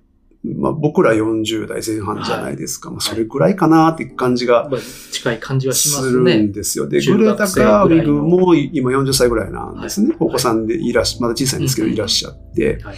なんかやっぱこの辺にはやっぱ特に刺さるなっていう、うん。子を持つ親の、今抱えてるうん。課題っていうところに刺さるなっていうのは、より思いましたね。ね。そこも描けてるっていう。号泣っすよ、ほんまに。ね。こ、こんなすげえ映画やと思ってなかっうんまあだから、そのあの、まあ、スピーチがあって、グロリアのスピーチによって、た。はい。バービーたちが洗脳から解けるっていうところが、ちょっと僕は違和感。うんうんうん。うん、なんか、そのパンと目が覚めるっていう、洗脳っていうのが正しかったかなって、これも物語上ね、はい。コミカルに描くという表現だとは思うんで、うんわかりやすくするみたいなところですよね。なんかでも洗脳一発っていうのはちょっと安易かなというふうには思ったりはしましたけどね。うんそうですね。確かに。まあまあまあいいんですけどね。はい。はい。まあでもね、泣いたといえば、はいあのー僕これほんまに不意に泣かされたというか、まあ皆さんそうだと思います。ベンチのシーン。はい。えー、バービーが、はい。おばあちゃん。あれバス停のベンチかなんそうですね。バス停のベンチですね。ベンチに腰掛けて、はいまずはその周りを見渡すとこからうんやったじゃないですか。うんでそこで、現実世界の、えー、まあ周りには綺麗な景色があり、緑があり、公園とかですかね、あれ。はい。公園ですね。で、まあ、木がさざめき、風が吹き、みたいな、うんまあ、バービーランドにはないものなんで、はい。えーで、まあいろんな人間たちを見ていろんな表情してる人たちが映るわけですよね。えー幸せそうな人たちもいれば、はい。何かに悩んでる、はい。えー不幸かもしれないというような、はい。えー人たちも見いた。る。喧嘩してる人もあらゆる人たちを見る。はい。で、パッと横を見ればおばあさんがいうんる。うん。年老いたおばあさん。うん。で彼女を見て、うん綺麗ねと。うんで、その返しが、知ってるわよ。うんもうちょっと不意打ちで僕、ここでもまだ号泣して、ここが先ですかね。早速、早速ですね。あ結構冒頭の人間世界に生きて。ちょっとびっくりして、はい。いきなりバーン涙出たんですね。うんうんあのシーンもめちゃふわーってなってめちゃ。めちゃいいですで要は、うんえーバービーランドと現実世界の、まあ、対比じゃないですか、うん。バービーランドは全てが完璧であった、はい。えーあらゆるものに乱れがなくて整っているし、はい。はい。えー社会構造としてもちゃんと機能している。何も問題はない、と思ってた。えー完璧であったバービーランドでバービーは育っていた、はい。そのバービーが現実世界に来て、決して完璧じゃない、うん。そうやって悲しんでる人、えー不幸になってしまってる人、はい一見年老いてしまって、えー美しさっていうものをうん失ったのかもしれないという存在である、えー年老いた老女うんを見て、はい彼女はもう純粋に、はいその素直に。時間が経過することであったり、はい。年を経ることの尊さであったり、うん素晴らしさを、うんあの見回して学んだっていうことだと思うんですよ。そこで一筋の涙もね、そうなんです、そうなんです。んか流すんですようね。ん。そのおばあちゃんを見て、もう素直に美しいと感じた。うんでもおばあちゃんはさらにそれを知っていると。その尊さをおばあちゃんは経験、自分の人生経験を経て、自分に誇りを持ってるんでしょうね。だから知ってるわよと。このやりとりは、そのバービーが、要は現実世界のはい素晴らしさもうん完璧ではないけれども、えーこの世界も素晴らしいと知ったという良さもあり、うんあのおばあさんの知ってるというセリフの込められた深さ、うんこれは泣かざるを得ないですよね。あそこで二人笑い合うんですよね。そあのシーンはちょっとすごいですよね。全然語らずに。それをうんセリフにね、説明せずうに、んそれを感じさせるってすごいですよね。すごかったですね。あそこ本当あの、この映画で僕一番好きなシーンでした。ちょっと不意打ちやったのもあってうん。。はい、はい、はい。ちなみにあの、ワーナーの偉いさんが、あのか、あのシーンはカットしたかったっていう。へえで、グレタ・ガーウィグが、えーそれに抵抗したという。ちゃうやろ。この映画で一番大事なとこやぞいや、。そうやと思いますよ。切るかボケと、まあ、オチにもちゃんと、あのーね、バービーが、はいバービーランドで行ってくことがもうちょっと違うと感じて、そうですなんやったら、心の奥底には人間になりたいというきっかけの、間違いないです。あそこです。あそこですからねあそこでそれを知ったわけで、うん本当に。この世界で自分を見出していきたいと、はい彼女が感じた瞬間だったんで、あれが最後のイエスに繋がってるわけですから。間違いないです。間違いないです。あそこです。ね。うん。カットするなんて。ありえないですよ。何を見、お前は CEO か。これもメタ構造ほんで、まにそうやと思います。その、マテル社がやってきたようなことをはいはい、過去にね、はい的なことですよ。が、ワーナー内でも起こったみたいなことなんで、ねメタに次ぐメタでわけわかんないですけど。バカバカしく描かれてるけど、ほんまにリアルでああいうことが起こってますからねにも上がってない腕っぷしだけの、その人にも苦労があって、その人の世界もあって、うんだとは思うんですけど、うんほんまに大事なこと分かってるみたいなね。そうですね。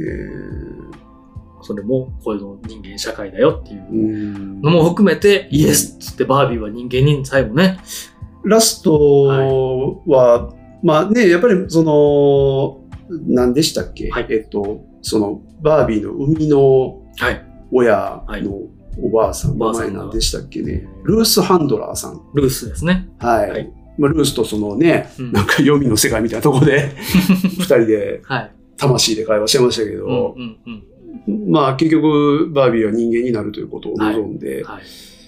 えー人間になるという。で、なんかこの辺のね、僕まあ最終のラストに至るまでもですし、はいえっと、バービーランドの、まあいろいろ問題が解決して、えーその先の行く末がどうなるのか、ここの結論の出ないはい結論に至ってるのが僕はすごいなと思ったんですよ。うんうんうんうんちょっとバービーランドの話に先行くと、すみません。ちょっと前後しますけど。えっと、一度、はいえーライアン県によって、はい。えー男性主権のはい社会に、まあ、洗脳して変えられたわけですよね。ケンダム。ケンダム。うん何でしたっけ？農場、農場、カーサハウスでしたね。そうそうそう。まあ、ああいう、あの、ああいうね口に出してなんか気持ちいいから。めちゃめちゃ、もう、あそんな、あいいっすよね。剣橋、ああいうね、うん男のアホさは、男らしさを言語化するとああなるっていう男のバカさ見事に描いて見た。事です。馬だらけになってるし、ちゃんと部屋散らかってってるんですよね。で、最後、ちゃんと消毒しといたからとか 言われる感じね。あの、リセッシュしといたからみたいなね。いや、すごいですよ。だからその男、男あるあるの、はいまあ、はっきり意地悪ですよ。うんうん僕ら男から見たら、うんああ、痛いとこ疲れてんなって、うんうんうんあの、だから洗脳されたバービーに対して、はい知識をひけらかすけ 剣たち？ケンたちね。あれあそこであの、ゴッドファーザーの話したがる、はいこれ僕らね、こうやってポッドキャストとかやってるんで、はい。映画の話をね、はい。偉そうに、まさにあれですよ。はい、はい人にしてるわけですよ。はい。あ、あ、俺やんと思いながら見てたんですけど、ポルシェのね、凄さについて語る。興味もないのに。ないは。誰も聞いてないのにで、。女の子は、へえ、そうなんだっていうのを期待する男っていう、あれももう痛いとこ描かれてましたけども。めちゃめちゃ気持ちいいぐらい面白いところですね。あの、運動を教える。運動を教えるね、教えるとかね。。フォトショップの使い方教える。めちゃめちゃおもろかった。あれを。会社ではいね、エクセルで困ってる子いたら、ね、教えたろかってなりますよね、男性は。でけえ、そんなとこまで聞いてへんのにとか、使い方教えてくれたり、なんか、レイヤーをとか、ドロップボックスをとか、いや、その、まずそれが分からへんねんって、とかね。いやあれは笑いますよね。笑いますよねめちゃくちゃブラックユーモアですけそうどああ。いうとこ気持ちいい。気持ちよかったですね。めちゃめちゃ面白い。自覚ある面白さ。そう。僕らはいじられてる側なんですけど、全然面白かったですね。すごいなと思いましたもんね。ああいうのをうまく使って。うんまあ関係ないですけど、あのーザック・スナイダー版ジャスティス・リーグがいじられましたね。あれも、あれもおもろかったなもう悪い夢から覚めて 悪い夢呼ばわり。いや、これだってワーナーの映画っすよい。や、ほんまに。ようやるな自虐がすごいし。すごい。よう OK 出しますね、あんななん。かあれをやりきったからちゃんとヒットしてるとも、そうそうそうそう。冗談にね、できて。ねうん、そもうすげえなと、え。そういう意味でも、ウルトラシーやなと思いましたし、本当に。あの、あの曲、ん？ニッケルバック？えっ、と、ほう。かかってましたっけ？あの、車で男が好きな曲つって、あの、最後あの、グロリアとサーシャが、はいはいもうこんなとこいてられへん。もう知らん知らん帰ろう帰ろうっつって帰るときに、なった。もう、ここから先は、ケン、ケンダムラジオになって。ケンダムラジオで、男が好きな曲みたいな感じで、その、あれニッケルバック。ニッケルバックやったんや。あ多分、多分ね、の曲。まあまあ、男が好きといえば。うんぴったりやな。あとは、ケンが、ね、あの、うん弾き語りで、4時間かけてあれ、あれも、ああれも。れは狂ってた。ね、やばい。あれもなんか、ザ男が好きな曲。男都合曲がまず最高やし、全員横並びで歌う、あの狂った絵面。よかったですね。ちょっと見てる僕らも頭おかしになりそうでしたけど、どういうことなんていう。ちょっと恥ずかしかったっすもん。あれをやったわけじゃないけど、なんかああいうのにね、一瞬憧れたティーンの時のね自分とかがもう、そう。ほんまにごめんなさいねってこう思そうう、恥ずかしいわーと思うね。それを見事に演じきるライアン・ゴズリング、うんうんはじめ、ケンたち、はい。素晴らしかったですね。もうあれさせたら、右に出る者はいない人たち、ねえ。うん、ですいや、なんね。かね、ライアン・ゴズリングが、はい。すいません、話それまくってますけど、何の話したか ちょっと後で戻ります。まあ戻りましょう。ラストの話をまた後でします。ちょっとこの辺もね、あの、面白かった部分触れたいです面白かったです。あのね、これライアン・ゴズリングがはい、まず引き受けたうんうん話なんですけど、これ監督が話してることで、はい。えーまずライアン・ゴズリングをイメージしても当て書きしてたと。だからオファーははい、だから絶対やってくれとオファーしてた。うん。で、えーライアン・ゴズリングうは、ん。えーまあ、渋ったわけじゃないかもしれないですけど、うんえーすぐに受けたわけじゃなくて、うん。で、話を聞くと、えーライゴズリング今、二人娘さんがいるんですって。はいはい。で、やっぱりバービー持ってるんですって、うん。娘ちゃんがね。なるほど。で、ライアンはい。がその娘ちゃんたちに、うん剣の人形持ってへんのって聞いたんですって。はい。そしたら、えどっかにあると思うよ。うんって答え、適当に 答えられたと。で、ライアン探してみたんですって。はいはいならしばらく経って、はい庭の、はいえー地面の上に腐ったレモンの横に剣の人形が転がってたんですって。それ見て、はいこれはあかんと。なるほど。僕が剣の物語を伝えないといけない。僕が君の剣になるよという連絡が来たらしいです。やるべきだと。めっちゃええ話しちゃいます、これ。めっちゃいい話ですね。なるほどなってなりますよね。うんそう象徴してますね。そですし、ちゃんとそれを剣をやりきっう。やりきった。そのマインドをしっかり演じきった。た。はいあの、やっぱりね、悲哀をうん帯びたうん彼のあの演技ですよ。うん調子乗ってる時は調子乗って、はい絶望した時のあの悲しさですよ。うんうんうんうんうんあの、ふぬけたあの、とぼけたコメディな感じは、やっぱ彼はもう天才的に面白いんで、そうですね。最高でしたね。めちゃめちゃ笑って、笑うてまうし、感情移入ももちろんすそうるし、。うん本当に素晴らしかった。わかりやすいバカみたいなうんキャラではあるけども、なんかその繊細さみたいなこととか、細やかな演技とか、そうそうそうそう。若いことしてますもんね。うん。いや、ライアン・ゴズリングまた一つ、ちょっと凄まじいものを見せてくれたなと。歌もうまいし、歌もよかった。まあ変な歌やけど、まあそれは剣やから。サントラ帰ってから聞きましたけど、その I'm Just a Ken の、はい、はい。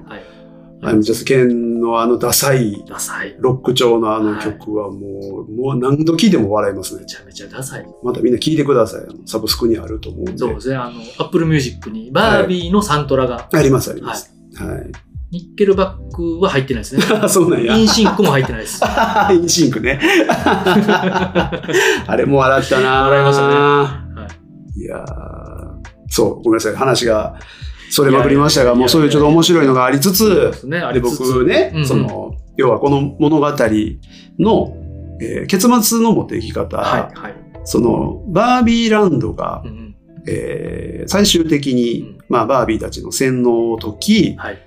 取り戻すわけですよね、バービーが。そうですね。で、じゃあ、元通りになったと。うんそれだけじゃダメですよね。ん完璧うに、んえー整った。はいで、バービーもケンも何も考えずうん、ただただ毎日を楽しく過ごすだけの世界に元通りになった。これじゃ何も成長していないので、元通りになっただけやとダメなんですけど、はいはいちゃんとその後、えー大統領でしたっけ？ね、大統領バービーが、はい。その、バービーにも、ケンにも、うん。ちゃんと仕事を与えようとする。これがちゃんと入ってるっていうことだと思うんですよ。まあ、あの、ヘンテコバービーがはい。大臣ゴミ処理、ゴミ処理大臣。ならやるみたいなくだりがあって、で、その後、県、あれ別の県は、ですね。グラビック県です。そうなんですよ。僕たちあの、はい。シークレットインベージョンを見てるんで、はい。あの、あの剣が、あの県、あの、見てない方はすぐさわからなリー・ベン・アディルさんですね。はい演じる、黒人の県さんですね。なんか、音ボケ剣。音ちょっとはいサポート剣みたいなね。うんちょっとグラビックとね人格違いすぎて、そうそうなんですよ。違和感がすごかった。直前までその僕、うシンクレット・インベージョンを見てたので、MCU のね。ねえはいあの、見てたので、グラビック、ずっとグラビックがふざけてるなというふうに、でもそれはそれでおもろかったです。別の、ね別の面白さがじわじわ来てたんですけどう、んあいつがその剣から譲り受けたミンクの、偽ミンクの、ミク、ミンクのね。ミンクの毛皮を着た瞬間えー自分たちの認識不足だっつってめっちゃ、めっちゃ、ね、覚醒しますね。覚醒するんですよ。うんいいですよね、あれ。だから未熟だったみたいな。そうそうそうそう剣たちも成長したそう、学びを得はてい成長するんですよ。だからそうやって男性主権の社会を作ってみたものの、はいやっぱこれは健全ではないと。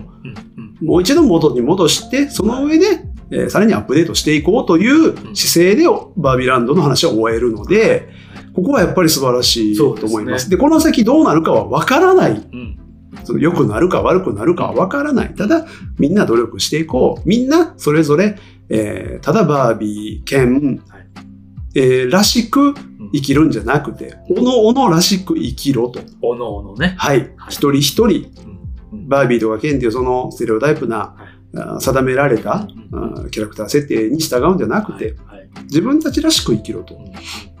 いうマインドを得て彼らはこれからあ未来に希望を持って生きていくということだったので、これはまず見事だなという。ところです、だからそのトリガーになった剣、うん、うん。剣が、うん。そのバービーと恋に落ちて終わるみたいな結はい。末にしなかったのが、そうそのトリガーが、じゃあ俺はどうやって生きていったらいいんだっていうそうアイデンティティがクライシスして、そでも、う。うん。あなたはあなたの良さがあるじゃないっそうなんですよ。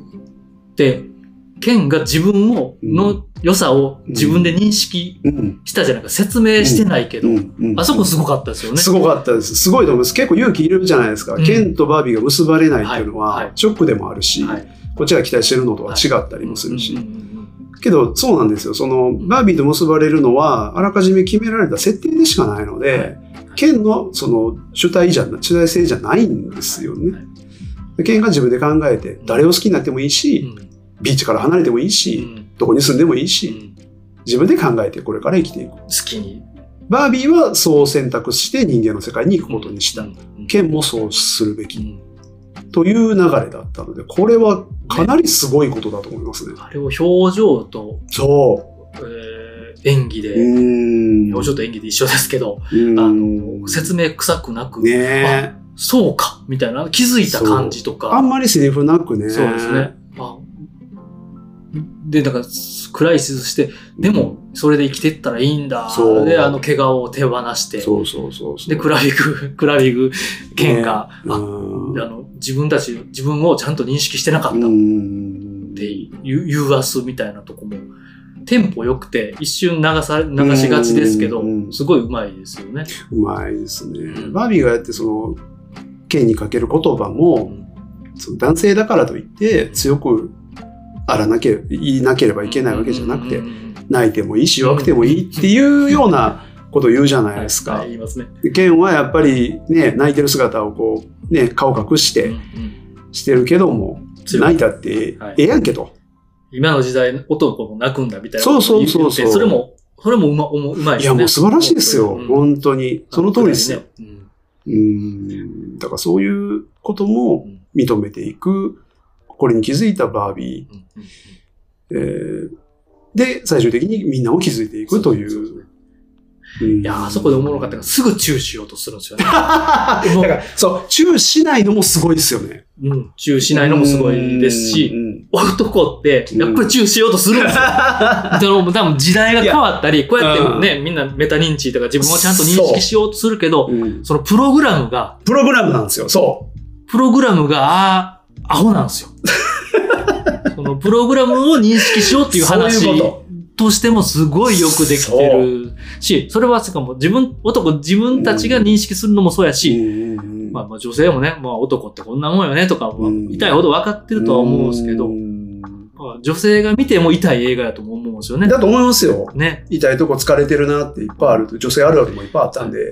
もう特にサーシャも言ってますよね。車の中で言ってたんですけど、女は、女も嫌いし男も嫌いやって。ああ、言ってた。ははいはいはいはい。それもすごいセリフやほんなとまにそう。思いますし、いや、わかんないですよ。僕ら男なんでわかんないですけどわかんない、ですけど、そう思いますよ。もう途中のうつバービー発売のうつバービー。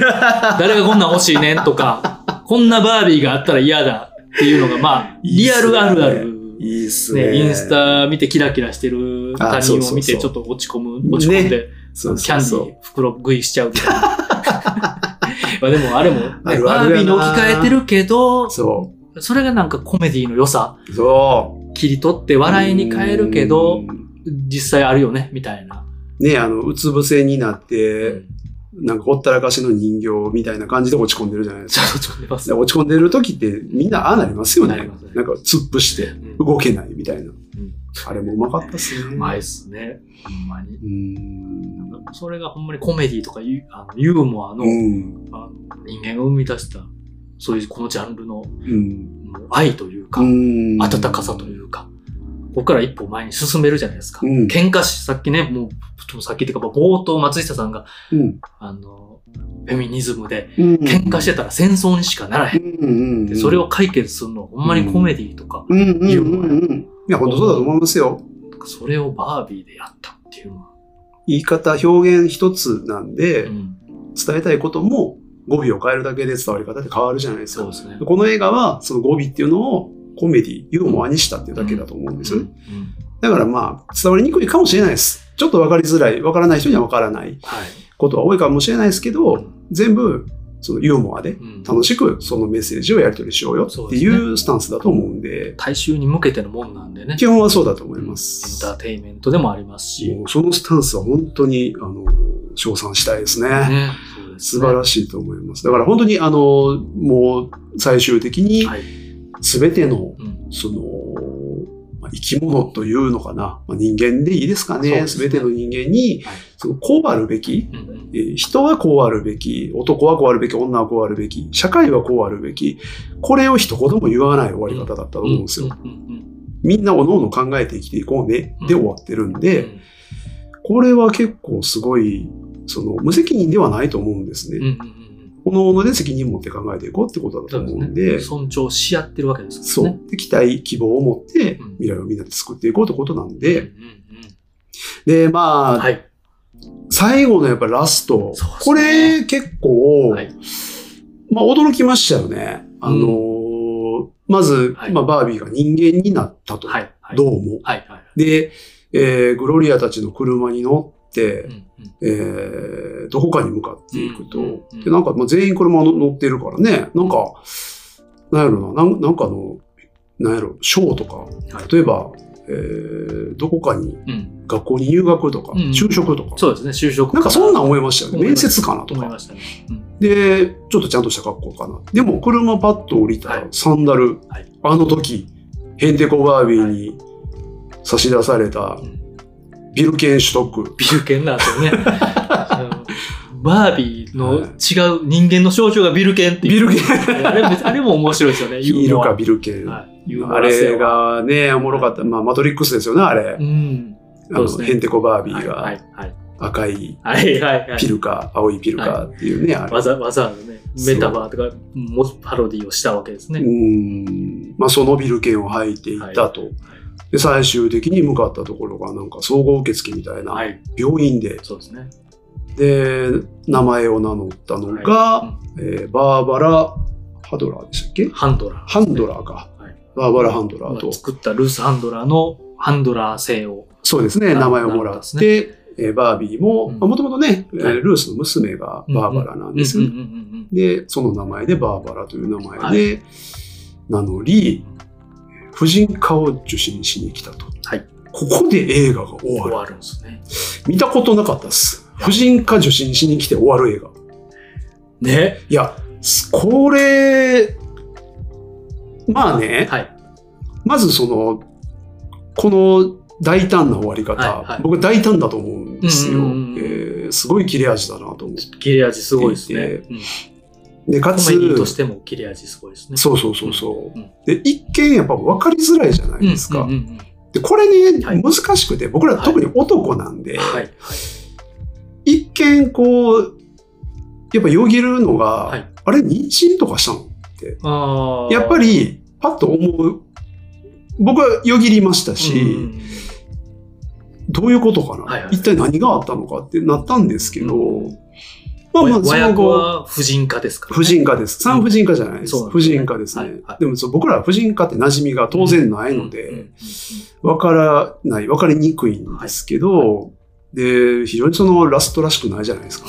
婦人科受診しに来たのってはい笑顔で終わる。はいなんのこっちゃこれって一見ね。はい。なりましたけどね、まあ、おそらくは、はいえーこれも今いろんな解釈あるとは思うんですけど、僕がまあ思ったのは、はえーとまあ人間になった、はい。あー人間にはなったけども、うん。まだその中身というか、はい。えー精神、はいマインドっていうのは、まだ少女のようなマインドではあるし、人間として生きていく生き方をまだ知らないと。はい。はい。で、まず自分の体を知るとうんうんうんうん。いうことかなっはい。てまず受け取ったんですね。婦人科というものを受けることで、えーまず自分を知るという表現かな。その上ではい自分というものとどううまく付き合って、うん。自分らしさをどう見出し、さらにそれをこれからどう開花させ、伸ばして生きていくかっていう、まあラストかな。はい。それを最終的にうん。婦人科に行くという状況で、うん。マーゴット・ロビーはキラキラした笑顔はいで。演じてたわけですよね。ね。ワクワクしてるわけですよ、うん。これから人間としていくことを、人間として生きていく、で、自分を知ることに対してワクワクしている。人生を歩んでいくことに対してですね。うんうん。で、かつまあ、これ婦人科なので、えーこれね、ちょっと戻るんですけど、はい。あの、リアルワールドに、うん。現実世界に来て、あの、ローラーブレードを履いてたはい。ビーチでのシーンですけど、はい。あのシーンも良かったですね。あそこで、はい。えー自分たち、まあ、ケンもですけど、うんうん。バービーとケンには、まあ、正規がないと。うん。で、僕字幕で見たんですけど、はいはい。股間がつるべたみたいなていう書き方でしたね。書き方してるんですよ。はい。あれ僕ほんまに嫌やったんです。舐めてんのかと。うんうんあのー、英語で聞き取れたのが、はい I do not have a vagina って言ってるんですねうんうんうんう。んで、ケンに対しても、えー彼にはピーナスがないと。うんペニス。ペニスついてないとですね。女性器と男性器をはい持ってない。まあ人形ですから。はっきり言うてます。そう。言うてましたけどね。でもやっぱその、まず、マーゴット・ロビーがバジャイナという、ん。その単語を、ピーナスという単語を、うん。ごめんなさいね、こんな話であれですけど、いやいやいやまあ大大事なところですよ。まずユーモアとしてうん。笑うとこじゃないですか。あ人形やから確かにそうやっていうのと、はい。はい。マーゴット・ロビーがそんなセリフを言うっていう面白さなんで、うん。これをね、そのぼかして、うん。股間がつるべたとか、舐め腐ってんのかと、うんね。字幕の人。うん誰か知らないですけど、吹き替え版見に来てるわけでもないのに、吹き替えは知らないですけど知らないでね。すけどねなんか、こやぞ。ちょいちょいね、ちょっと字幕他でもちょっと気になるところがありどっましたけど。ちんかんなとこありましたね。ありましたね。ちょっとふざけた感じで、ノリを表現するのに、なんか、ボクチンっていううん主語になってたりね。そうですねなんか、ああいうの僕嫌いなんですけどノイズですね。そう。あの。I am Ken, Ken, in, Ken, もう十分。ああ、ケンイナフケンイナフですかね。もう十分や。十分や。ちょっと関西弁にしてた。せやねん。で、あの、そその、十分やないって、なんかようわからんね。そう、なんでなんっていうね。そういう意味ちゃうよ。あこのニュアンス難しいーちょっ。と滑ってますよね。まあ、ちょっとそれましたけど、はい。要はその、私は、その、正規がつ女性器を持っていないってことの、うんうんここで伏線回収にもなってると思うんですよ。すね婦人科を受診受診してい。る、要は人間になったことで、おそらくえーを得たんでしょう。わからないですけれども、えーだからそこの表現でもあるのそうですね。で、そこをちゃんと、あの、問題がないか検診に来たっていうね、ん。そうそうそうそう。表現にもなってますしね。で、まあ、これね、僕ちょっと帰ってかはい。ら、奥さんに聞いたんですよ。はい。はい。婦人科って、そもそも何するとこなんみうんたいな。うん。で、まあまあ僕もね、た多少はそれはまあ、分かってはいますけど、くね。その、でも僕ら男性には分からないぐらい、えーまああらゆる時に受診するものやし、はい。もっと身近でないといけないもうんうん。の、いろんな病気のチェックもそうだし、はい。で自分の体を知ることもそうだし、えーでもまあ、やっぱり生きづらいものでもあったり、はい。結構なあハードルの高い体験では、最初はね、特にあると。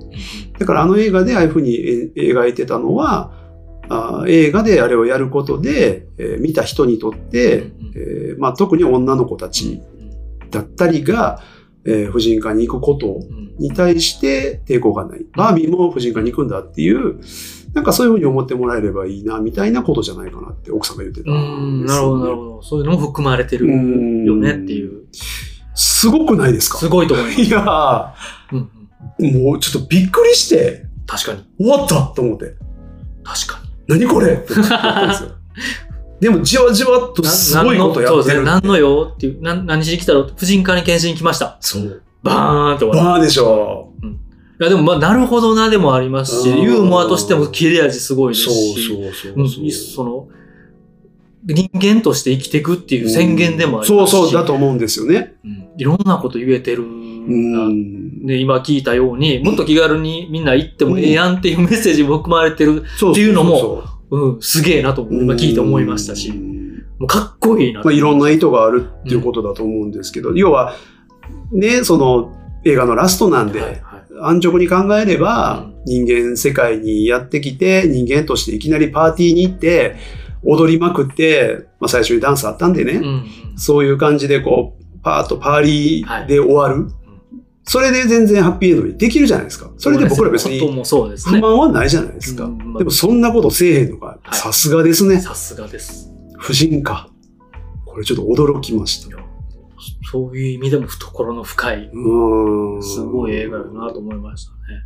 いやだから、ね、カタルシスのあるラストではないかもしれないですけど、うんうん映画的この、これまで描いてきた文脈を考えれば、うんなんとうん納得度のある切れ味の高いはいラストかなと。ラずしん、ストカット。ずしんともきますし。来ましたね。まあ随所にずしんとパンチは重たいですけど、ずっと食らってましたけど、ユーモアという皮をかぶりながら。最後まで完璧。うそうですね。ん。そう、ユーモアで本当に皮皮というか、あ、まあ、表現、表っていう現表現でやってきただけというか、ある種優しさでもありつつ、だと思います。オブラートでもあると思います。ね、うん僕たち、バカみたいな僕たちにも分かりやすくっていう本当にそう。機能をしてたとも思いますし、うんでも重たい。決して軽くはない。そう。あまあ、温かい重たさでいや、すけど、本当にそうですね。う僕はあの、ルース・ハンドラーさんとはい最後のラストが、はいはい。うんうんまあ言うのもあれしあれですけど、うん泣けて泣けて、いやー、たまらなかったね。たまらんかったっすね。うん泣いた。泣いた泣いたた。まんなかったっすね。うんあのセリフ、まあ、あそこの和訳は僕すごい良かった。ああ、よかった、確かに。実際の細かいとこはちょっとわかんないですけど、うんそのちゃんと、あのーわからないと背中を押せないことであったりとか、、娘へのなんかメッセージみたいな、そうそう母そうみたいなことの母そうメッセージとか、もうあそこ、あそこのやばかったっすね。すごいですね。しあの脚本を書けるっていうのはすごいことやなと思います。最後の最後でね。うんイエス、イエス、イエスはちゃんとアルファベットではい。いいです。出た字幕は良かったよですけどね。ですね。うん。いやし、なんか全部を肯定して終わるという。そうですね人形を作った人がうん。人形に対しての罪悪感を全部把握した上で、自。分が作ったものへの、まあ、問題とか罪悪感うんでその上で人間になりたいと思うんやったら全部を伝えて、そう。で、最後、そのバービーがイエスっていう、うん。おいおい、嘘だろっていうところ泣けて泣けて。すごかったですね。はで、そのまま、あの、婦人科なんで、そうそうそう。なんかもうす、なんなんこれ？ねすごいもん見たら、まあ、うん2回見、二回見て、全く同じ気持ちになったんですけあど、あ、なるほどね。全く同じところで全く同じ感情、あの、にもなりました。感動しましたし、全く同じところで笑いましたし、うん。なんかもうちょっと冷静に見れるかなと思ってたんですけど、いや、意外と、はいはいはいはい。意外と一回見た時ぐらいおもろ、おもろくてか。あの、新鮮うん。に見れて、それもすごいなっていうのはちょっと思いましたああ、ね。いいですね。個人的に。えーはい。いやーなのでちょっと、はい。ね、ネタバレなしの時にも言いましたけど、うん今年見た中で、うん。ね、かなり上位に、みたいなことを言ってしまいましたけど。そういう意味で、いや、まあ、もう、はい本当に傑作なのは間違いないです。バービーか。いやー、バービーも舐めてるわけじゃないんですけど。ないですけど、ねだから本当に、うん。その映画化権を、うん。えー買い取ったマーゴット・ロビーうん。で、グレタ・ガーウィグにオファーをし、はい。実現した、その、うんその姿勢というか、はい。はい。これだけのものに仕立て上げうんた、もうリスペクトでしかないですそうですね。ねよくぞやったなうん。と。いいものを作りたい、作れる、こういうことをしたいみたいな、そういう。だからその、マーゴット・ロビーの映画に対する姿勢、うんうんうんうん改めて素晴らしいですね。すあれだけのね、美しさ、はいいや、本当うに、んあの、ちょっと戻っちゃいますけどいやい、やいや冒頭にね、はいその、モノリスとして立ってた、うんうんあのマーゴット・ロビーの佇まい見たときに、誰もが、バービーやって思うじゃないですか。そうですね。バービーやん。にしか見えへん。そうう。んあれはやっぱり、ちょっとありえないですよ。すね他の人間でマジで考えられないぐらい。だから彼女の、はい。その、ちゃんと自分のキャラクター性、自分の持っている、えー資質、能力、えーそして自分のまあ価値観であったり、うんまあ、野望も、はい。志も含めて、ちゃんと自覚しているということもはい、この映画の根底にあるからこそ、うんうんこの映画になったなっていうのも感じますよね。客観性がすごいですね。ごいですね。まあなんかちらっと記事で読みましたけど、自分が出る予定も初めはなかった。あ、そうなんや。あの、ワンダーウーマンのあの、ガルガードットそうですね。オファーをしてたけあど、まあいいでしょうけどね。そうなんですよ。で、もうあくまでもプロデューサーというか、制作側としてと思ってたけど、まあタイミングが何かしらで出れなくて、うん、まあ、じやろう、自分がやろうかいといいうのも、なんかその辺もちょっと象徴的ですよね。そうなんや。いや、でもやってくれてよかったっよす。よかったでいや、もすね。う彼女が考えられうないです。ん。もう、そうですね。ゴズリングもそうです。ゴズリングもそうですね。最高でした、本当に。はいめちゃめちゃおもろかったですうね。んいろんな意味で。ね、あの、まあ、映画終わって、はい最後スタッフロール、うんうんキャストのところ、全員バービーでした、あんなんずるいわって思いましバービー、バービー、バービー、バービー、ミッジ、みたいな。た。そうケンケンケンケンケンケン、ああらら、みたいな。こんなん見たことないわ、み見たことたいな。ないです。どんなキャストやねん。細かいとこまでおもろかったおです。もろい、うん。きめ細やかなうん面白さも。音楽も良かったし。うん。あのーえっと、デュアリパが、はい。えー人形バービーみたいになってましたけども、うんうんうんやってましたね。あのー海で、うんその相手役の剣がジョン・シナやったっていう、ねあのピースメーカーはいのジョン・シナ、松下さん大好きな。大好きですね、ジョン・シナの無駄遣いでしたね。無駄遣いね。よかった。でも、でも、爆笑しました。はいいやいやいや、亀尾出演ね、よかったですね。ううんん面白かったです、ね。シムリュウの件もよかったですね。シムリュウも良かったですね。うんシムリュウはまあまあ、あの、ちゃんちとそんなにキャラははい。変わらないですけど、はいはいまあでも良かったですね。結構ね、そのクラビグも言いましたけど、うん MCU キャラもそうで出たから、すね。確かに確かに。別に MCU ネタとかはね、あえてやってなかったですけどう、んあの、ちょっとこういうキャギャあのキャラも演じれんねや、みたいな面白さも含めてそうね。ありましたね。うんうん。いやーいや、本当素晴らしい傑作やったと思います。あれですよ。はい最後。最後、はいはい最後でいいですかね。最後？最後でいいですかね。ビリー・アイリッシュのあー、だからその、What Was I Made For? えっと、私は何のために作られた？そうそうそう、タイトルがそうですよね。はいだからその、ルースとのシーンでかかってた曲かかってますね。。ルースが、えーまあ、手を握ってっていうことで、うん人間の営みとあの女性の人生を、走馬灯のようにうんえーしかもいろんな方々の、うんを見た上でうん見せ、見せるっていうシーンだったんですけど、めあそこで流れるんですよね。ちゃくちゃええ曲ですね。めちゃくちゃいいですいや、。帰って僕も何回も聞いてるんですけど。ね、和訳とか、まあ、あれの解説いっぱい記事が出てるんですけうど、んそもそもバービーのために作った曲やけど、あ書いた後に聞いてたら、うんこれ私のことやって、へービリー・アイリッシュになったらしくて、そうなんや。そうなんですよ。でそもそもまあ彼女も人のために、人を喜ばせるために曲を作ったりとかして、はいまあバーッと売れて、はいはい。ね、もうあのヒットチャート、もうポップうんシンガーとして売れたんですけど、うんこれは何のために私やりたかったっけ？とか、うんうんうんそのいわゆるバービーにこうなってしまっている自分ともかかっててみたいな。なるほど。こ神やなと。でもその、ちょっとわかりやすい言葉で、あんまね、あれ品が良くないかもしれないですけど、神曲というかなる、ほどね。いやなんかすごい運命的な、すごかったです、本当に。バービーの気持ちもうんわかるし、うんこういうリリアルの人間も同じような気持ちになってるということもうん。歌えてるし、うん。私は何のために作られたな、本当は何がしたかったっうんけ、みたいなう。ん。最後はあの、なんかポジティブな感じで、うんあの、わかるはず、みたいな感じ。はいはい何がしたかったか気づけるはず、みたいな感じで終わるんですけど、うんそれも含めて映画のラストにふさわしい曲だなと。いや、本当に美しい、美しく感動的な曲。ね。最初僕ビリー・アイリッシュって知らなかはいったんで、はいはいはい。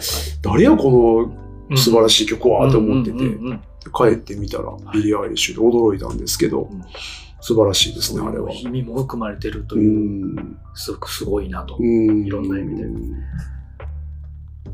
いや、はい。このとこですかね。もうどこですかねちょっと、語りましたね。まあ、ほぼ絶賛はい。になりましたが、はい。これはそうせざるを得ないぐらいのはいパワーを持った作品でしたね。と思いました。すごいものを見たと思いましたう。んし、いろんな方もほんまにノイズとかいろんなこと気にせず、とりあえず見て、てとりあえず見て、これ見ることは、今現時点の自分のうん。なんか大切なものとか、うん。どう思ってるかに気づけるうんうんうん。メタ認知映画でもあるなと思いますのありで、ますね。まあ難しいこと気にせずう、ん。映画館でぜひ。いやもうまあ、やっぱりね、トレンド的にこういう多様性を描いたうん。映画、今年もめちゃくちゃ多いな。はい。しかも、その終作傑作が本当多いなって。思ってましたけど、うんうんうん。ここに来てまたバービーもさらにまたすごいもんできたな、出てきたなっていう、ちょっと今年すごいですね。うそうですね。んなんか個人的にちょっと最後思ったんですけど、うん。これがコメディで分かりやすくみんなに、うん。こういうの大事だよねっていうのが、うんこういうのをあえてコメディで映画やってる時代があったねと言える時がいつか来たら、いいね本当に。なんかもう、うわ、古ーみたいな。バーービー、これ、あこんなんやってたの昔。ね、おじいちゃんみたいな。うんおじいちゃんおばあちゃんぐらい、いや、こんなん当たり前やな。その先にももっと行ってるやんみたいなこそうね。とに、うん後で笑える。そのそれ未来をねも含め。て笑えるうん。